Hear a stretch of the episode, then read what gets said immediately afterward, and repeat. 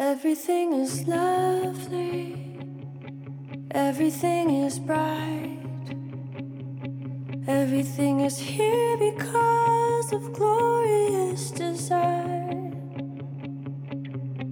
everything becoming our salvation. Rooted Week 4 Where is God in the midst of suffering? The weekly memory verse Philippians 4, verses 6 through 7. Do not be anxious about anything, but in every situation, by prayer and petition, with thanksgiving, present your requests to God. And the peace of God, which transcends all understanding, will guard your hearts and your minds in Christ Jesus. What is there to say? Everything is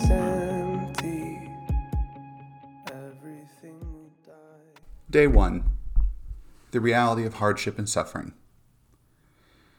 If this is God's world, why is there so much pain and suffering in it? If God is a loving Father, why do horrible things happen all around the world and in our own lives? Is God really in control? How can we know God is good, working on our behalf when we don't see anything good happening? These important questions have been asked throughout human history, transcending class, race, and religious affiliation.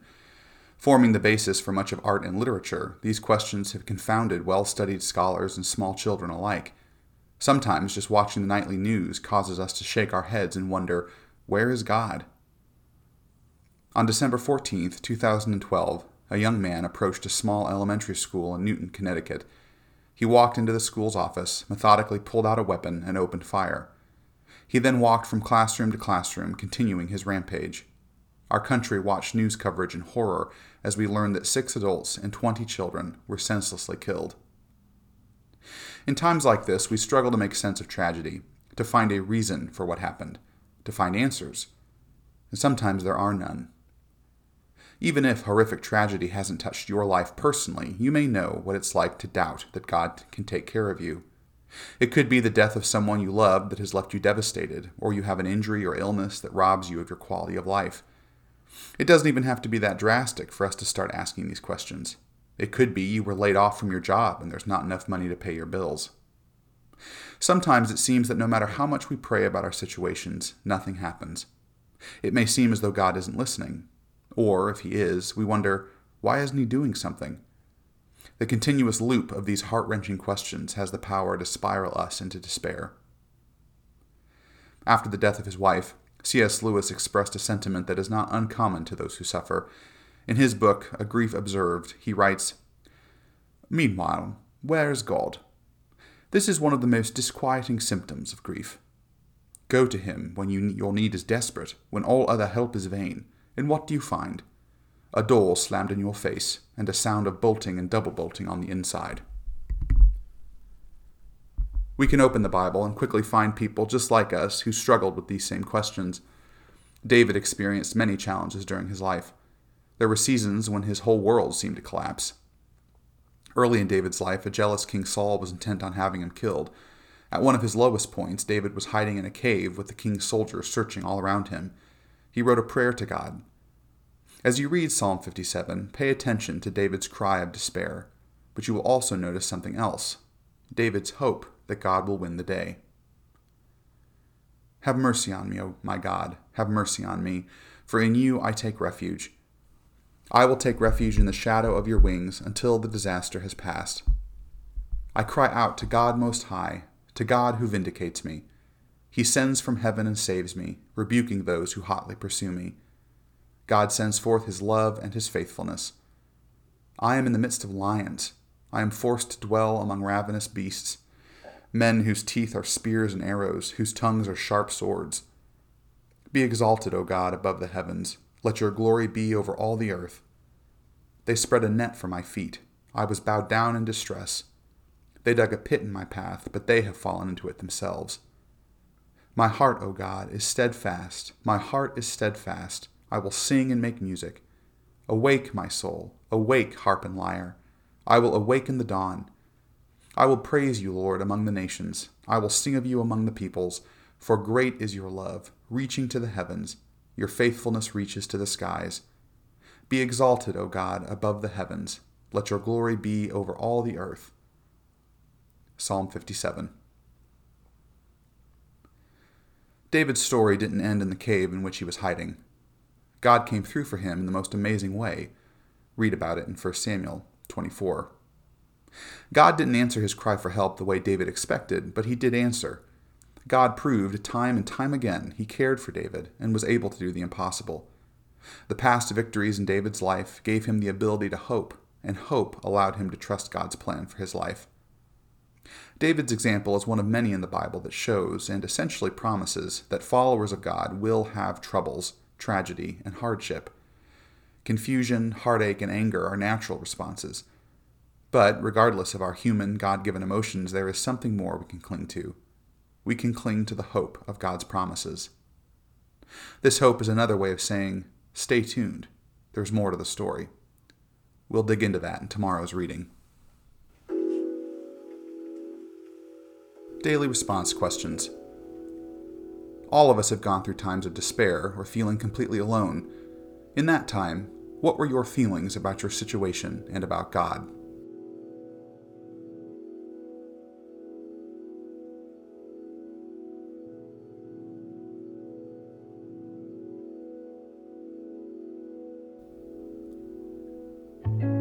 What lessons from David's life can help you through these challenging times?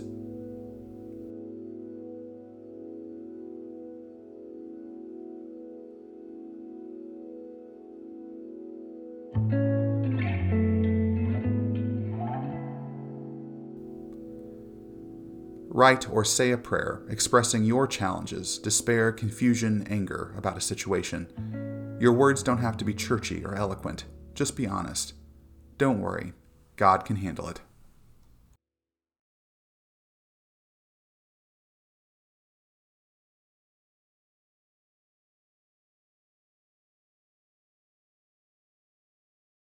You and I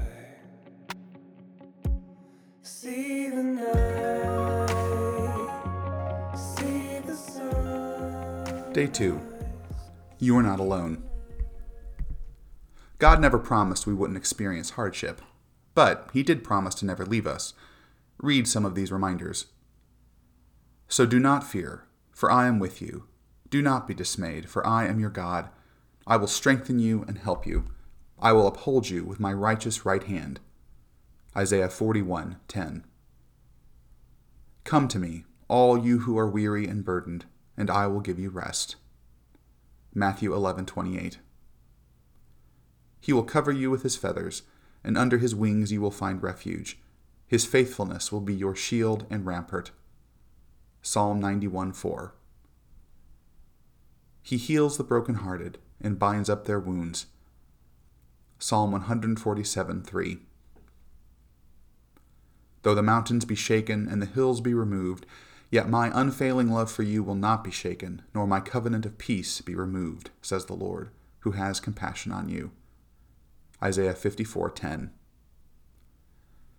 God hears our cries of pain and heartache. He sees our tears that fall and catches every one. In Psalm 56:8, David writes, "You keep track of all my sorrows. You have collected all my tears in your bottle. You have recorded each one in your book." In ancient times, small bottles called lachrymatories were worn on a string around the neck of mourners to catch the tears that fell throughout the mourning process. Additionally, as soldiers went off to war, their wives were said to have cried into tear bottles and saved them until their husbands returned from battle. Their collected tears would show the men how much they were adored and missed. When David writes, You have collected all my tears in your bottle, you have recorded each one in your book, he creates a beautiful picture of the love and adoration God has for us. He hasn't forgotten about us. He knows exactly where we are and what we experience. And whether we see it or not, He is involved. God hears us. He emphasizes, empath, empathizes with us. The Bible talks more about God comforting His people in times of pain than rescuing His people or changing their circumstances. Romans 5 3 through 4 says, We also glory in our sufferings, because we know that suffering produces perseverance, perseverance, character, and character, hope.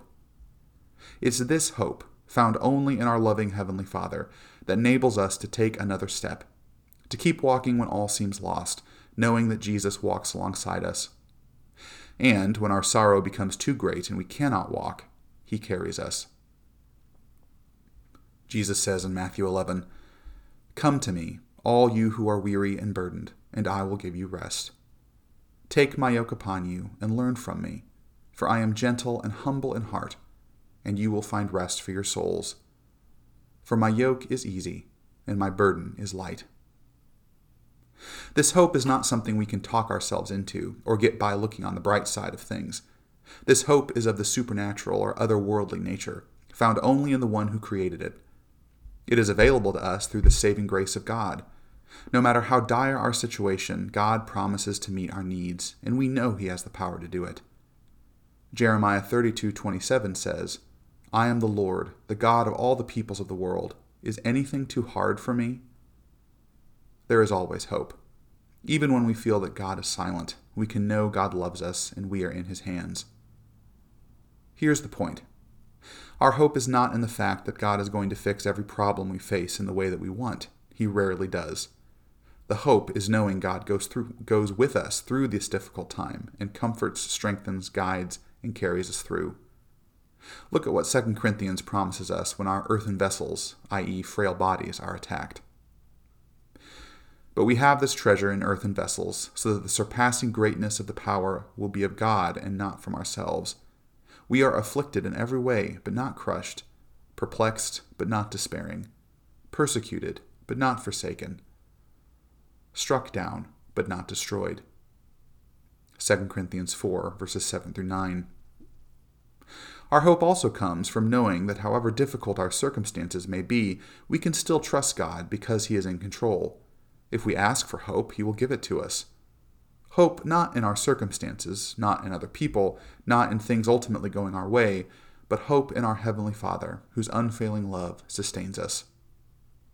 There's a great line from Shakespeare's Henry V when King Henry is leading his weary English army through the heart of France for battle with a superior French force. As the battle draws near, one of Henry's officers says, I hope the French don't come on us now. Henry responds, We are in God's hand, brother, not in theirs. What a powerful biblical truth. In any circumstance, no matter how dire, we are in God's hands. Daily response questions. Describe a time when you have felt hopeless.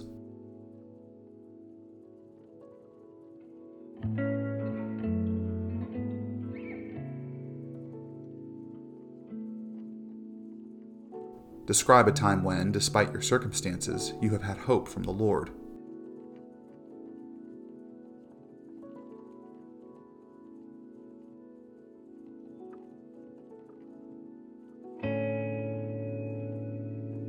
Thank God for His unfailing love. If you are in a challenging spot right now, boldly ask for His sustaining hope.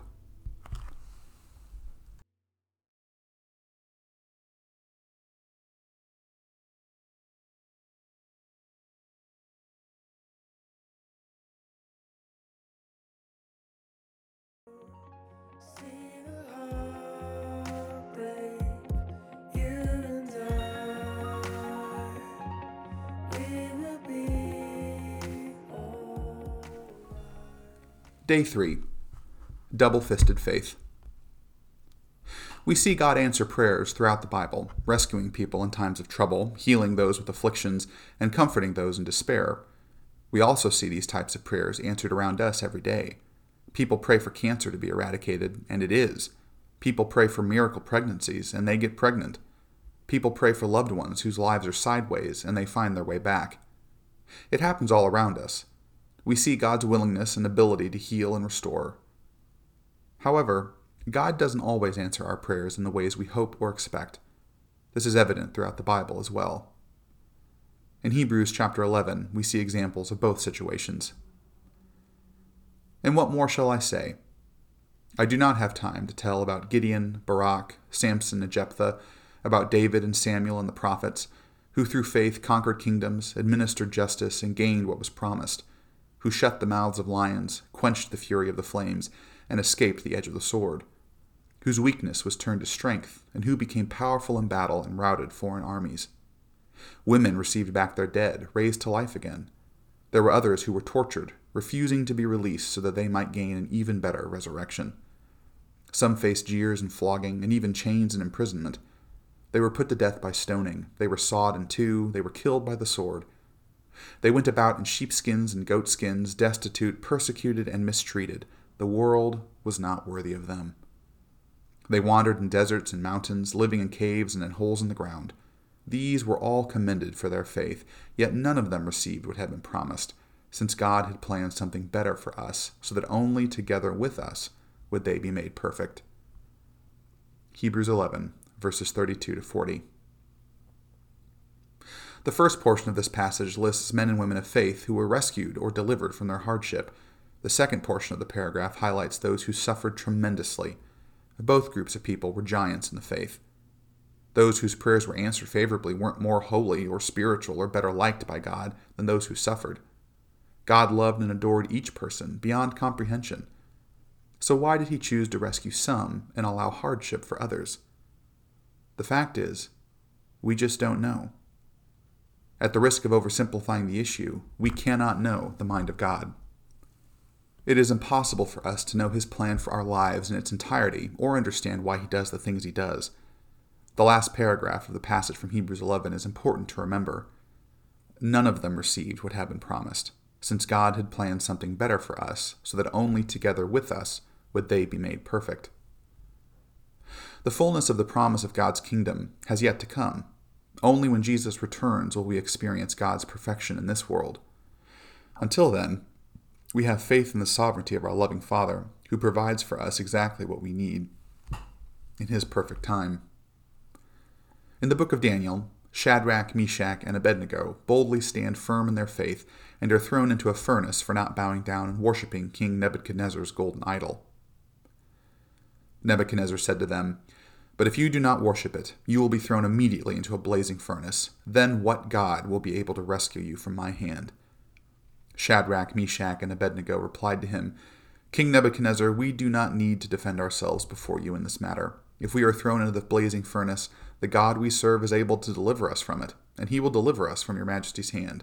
But even if he does not, we want you to know, your majesty, that we will not serve your gods or worship the image of gold you have set up.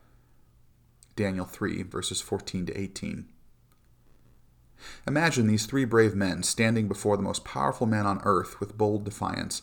With one clenched fist, they say, God can rescue us, and we believe he will. In essence, they are saying, King, you think you control the situation? You think our lives are in your hands? You think you hold our ultimate fate? You couldn't be further off. We serve a God who created the earth, who holds the stars in his hands, who set you on your throne, and who will rule long after you and your empire are gone. God has this situation well in hand and is more than able to save us from your furnace. Then the second fist comes up, and they say with equal confidence, Even if he doesn't save us, we will not serve your gods.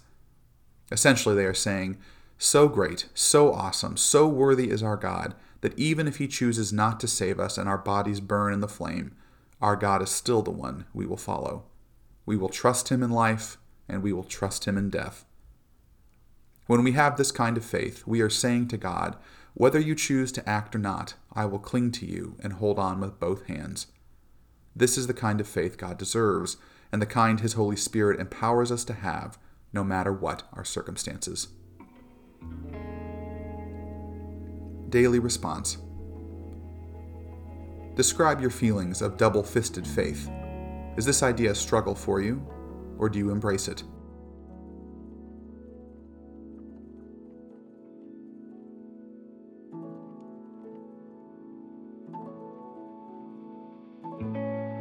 When have you had to clench your fists and cling tightly onto God's promises, not knowing the outcome of the situation?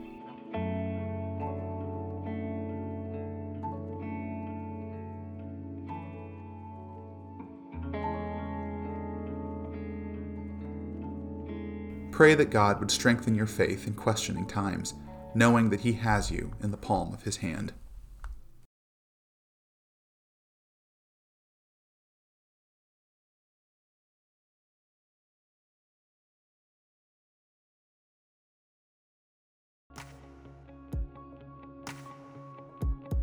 Look at all the starving. Look at all the war. Day 4 Our response Surrender. Surrender is an important aspect of our relationship with the Lord. It goes beyond recognizing that we belong to God. When we surrender, we let go and put the focus where it belongs on Him. But it isn't giving up in the way we normally define it. The action is more like giving over. The best example of this is Jesus as he approaches his crucifixion. Jesus took Peter and the two sons of Zebedee along with him, and he began to be sorrowful and troubled. Then he said to them, My soul is overwhelmed with sorrow to the point of death. Stay here and keep watch with me. Going a little farther, he fell with his face to the ground and prayed, My Father, if it is possible, may this cup be taken from me. Yet not as I will, but as you will. Then he returned to his disciples and found them sleeping. Couldn't you keep watch with me for one hour? he asked Peter. Watch and pray, so that you will not fall into temptation. The spirit is willing, but the flesh is weak. He went away a second time and prayed, My Father, if it is not possible for this cup to be taken away unless I drink it, may your will be done. When he came back, he again found them sleeping, because their eyes were heavy. So he left them and went away once more and prayed the third time, saying the same thing. Then he returned to the disciples and said to them, Are you still sleeping and resting? Look, the hour has come, and the Son of Man is delivered into the hands of sinners. Rise, let us go. Here comes my betrayer. Matthew 26, verses 37 to 46. While in the Garden of Gethsemane, Jesus said, My soul is overwhelmed with sorrow to the point of death. Jesus knew he was about to be betrayed, tried, found guilty, and finally would suffer one of the most humiliating, horrifying, and painful deaths imaginable crucifixion. Jesus struggled not only with the fear of death as other men do, but also with the fact that he was about to take on the full punishment for the world's sin. He was about to literally experience hell. Because of the sin of humanity, he experienced the wrath of God. This thought was overwhelming to him. Luke 22:44 says, "And being in anguish, he prayed more earnestly, and his sweat was like drops of blood falling to the ground." Jesus was honest with God. He brought his cares to his heavenly Father. Three times he asked for a way out. If it is possible, let this cup be taken from me. But it is at this point we see total surrender. Jesus says, Yet not as I will, but as you will. How was he able to surrender to the will of God? He had confidence in a loving Heavenly Father. He knew his Father loved him, and therefore Jesus trusted that what the Father has for him comes from a place of perfect love. Surrender isn't easy. Oftentimes, it isn't until we reach those moments when our soul is crushed and we are in agony of spirit that we finally surrender. Hebrews 12:2 says we can do this by fixing our eyes on Jesus, the pioneer and perfecter of faith. For the joy set before him, he endured the cross, scorning its shame, and sat down at the right hand of the throne of God. Have you ever been in this place? Have you been so desperately in need that you had nowhere to go but to God? Sometimes God brings us to a place where we cry out to Him, I'm exhausted and I can't carry this anymore. I just can't try to fix this any longer. Here, God, take it. Please carry it for me. Peter, one of Jesus' closest friends, the man who led the early church, and no stranger to pressure, pain, and suffering, wrote these words Humble yourselves, therefore, under God's mighty hand, that he may lift you up in due time. Cast all your anxiety on him, because he cares for you. 1 Peter 5 6 through 7. Peter locked onto the fact that the key to making it through hard times is surrender. He teaches us to do this by humbling ourselves. Two things to note about this admonition God will lift us up, but he will do it in his timing. Our speed and God's speed are almost always different. We want things to get resolved immediately, but God is patient. God is working alongside us in every situation at just the right pace. Part of trusting God is not only believing He will lift us up, but that He will lift us up in the right time. Second, we can cast all of our cares onto God. We don't need to worry about filtering our cares before we bring them to Him. There is no care we have that is beneath bringing to Him. There is also no care that is too big for Him. Here, we are invited to bring everything we have. If you care about it, God cares about it. Why? Because He cares for you. Give Him your burden. Surrender. Rest in His peace. Daily response What would it take to completely surrender your life to God?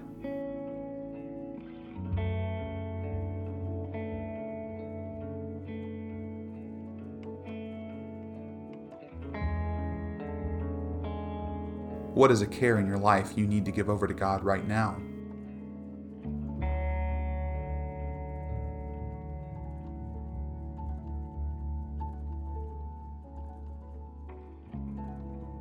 Write a prayer of surrender. Ask God to help you release to Him what you've been holding tightly.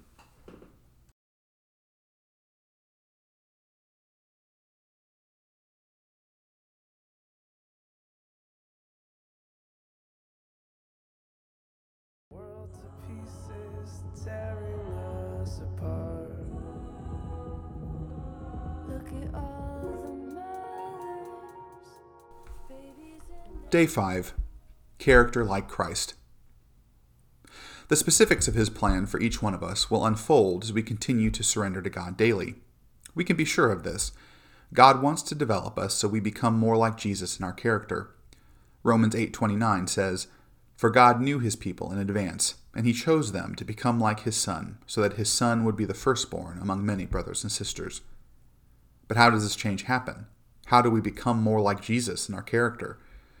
We briefly looked at a passage in Romans a couple of days ago. Let's look at it more closely. And we boast in the hope of the glory of God. Not only so, but we are we also glory in our sufferings. Uh, ooh, let's try that again. And we boast in the hope of the glory of God. Not only so, but we also glory in our sufferings, because we know that suffering produces perseverance, perseverance, character, and character, hope. And hope does not put us to shame, because God's love has been poured out into our hearts through the Holy Spirit, who has been given to us. Romans 5, verses 2 through 5. The verses here tell us what produces Christ like character. This change of character starts when we believe, to our very core, that we are loved by God. When we believe this truth, we realize problems and trials aren't experienced for nothing. Instead, they produce endurance, which produces strength of character. Strength of character produces joyful, confident hope. This isn't the same as a life of comfort, but your comfort isn't God's goal for your life. Changing you into a person of great character, someone who is spiritually like his son, is his plan for your life. In the movie Evan Almighty, Morgan Freeman, who plays God, speaks to Evan's wife, Joan. Joan's prayers that her family would grow closer together, but now her husband has seemingly gone off the deep end and is building an ark, creating chaos for them all. God shows up as a waiter where she's having breakfast. After she pours out her heart to him, the waiter says, Let me ask you something. If someone prays for patience, you think God gives them patience? Or does he give them the opportunity to be patient? If he prayed for courage, does God give him courage? Or does he give him opportunities to be courageous? If someone prayed for the family to be closer, do you think God zaps them with warm, fuzzy feelings? Or does he give them opportunities to love each other? The truth is that difficult times come to us all. Guaranteed. But God can use these opportunities to guide us and mold us into the people He wants us to be. The key is in how we respond to the circumstances in which He has placed us. The character transformation process hinges on our obedience. Obedience can be defined as courageous dependence moving into action. It is seeking His will through prayer, reading the Bible, and receiving wise counsel of believing friends, then moving forward in the direction God is leading. It is important to note you cannot do this in your own power. We have been given the amazing gift of the Holy Spirit who fills us with His strength. He helps us move through the valleys of our lives in obedience to God, which transforms our character to be more like Christ. As we obey God in this way, we begin to not only see His power at work in our circumstances, we also begin to desire His will for our lives. Our minds are being constantly transformed, and we are more easily able to recognize God's will for us. Consider it pure joy, my brothers and sisters, whenever you face trials of many kinds, because you know that the testing of your faith produces perseverance. Let perseverance finish its work, so that you may be mature and complete, not lacking anything. James 1, verses 2 through 4. Being transformed to be like Christ is a lifelong process. Day by day, as we surrender ourselves to Christ, we become obstacles, we overcome obstacles, and become more mature in our faith and our character. Undoubtedly, new trials will surface, but we will face them better prepared because of our courageous dependence on Jesus. As we obey, we can have confidence we are in the center of His will for us, in the palm of His hand. Daily response. What challenges are you facing now that are helping transform your character to be more like Christ's?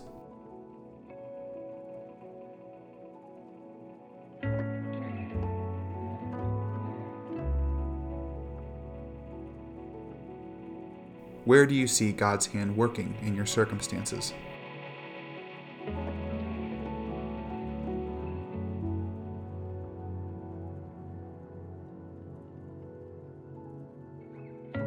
Thank God for the opportunities He gives to become more like Christ. Ask Him to show you His plan as you move through difficult times.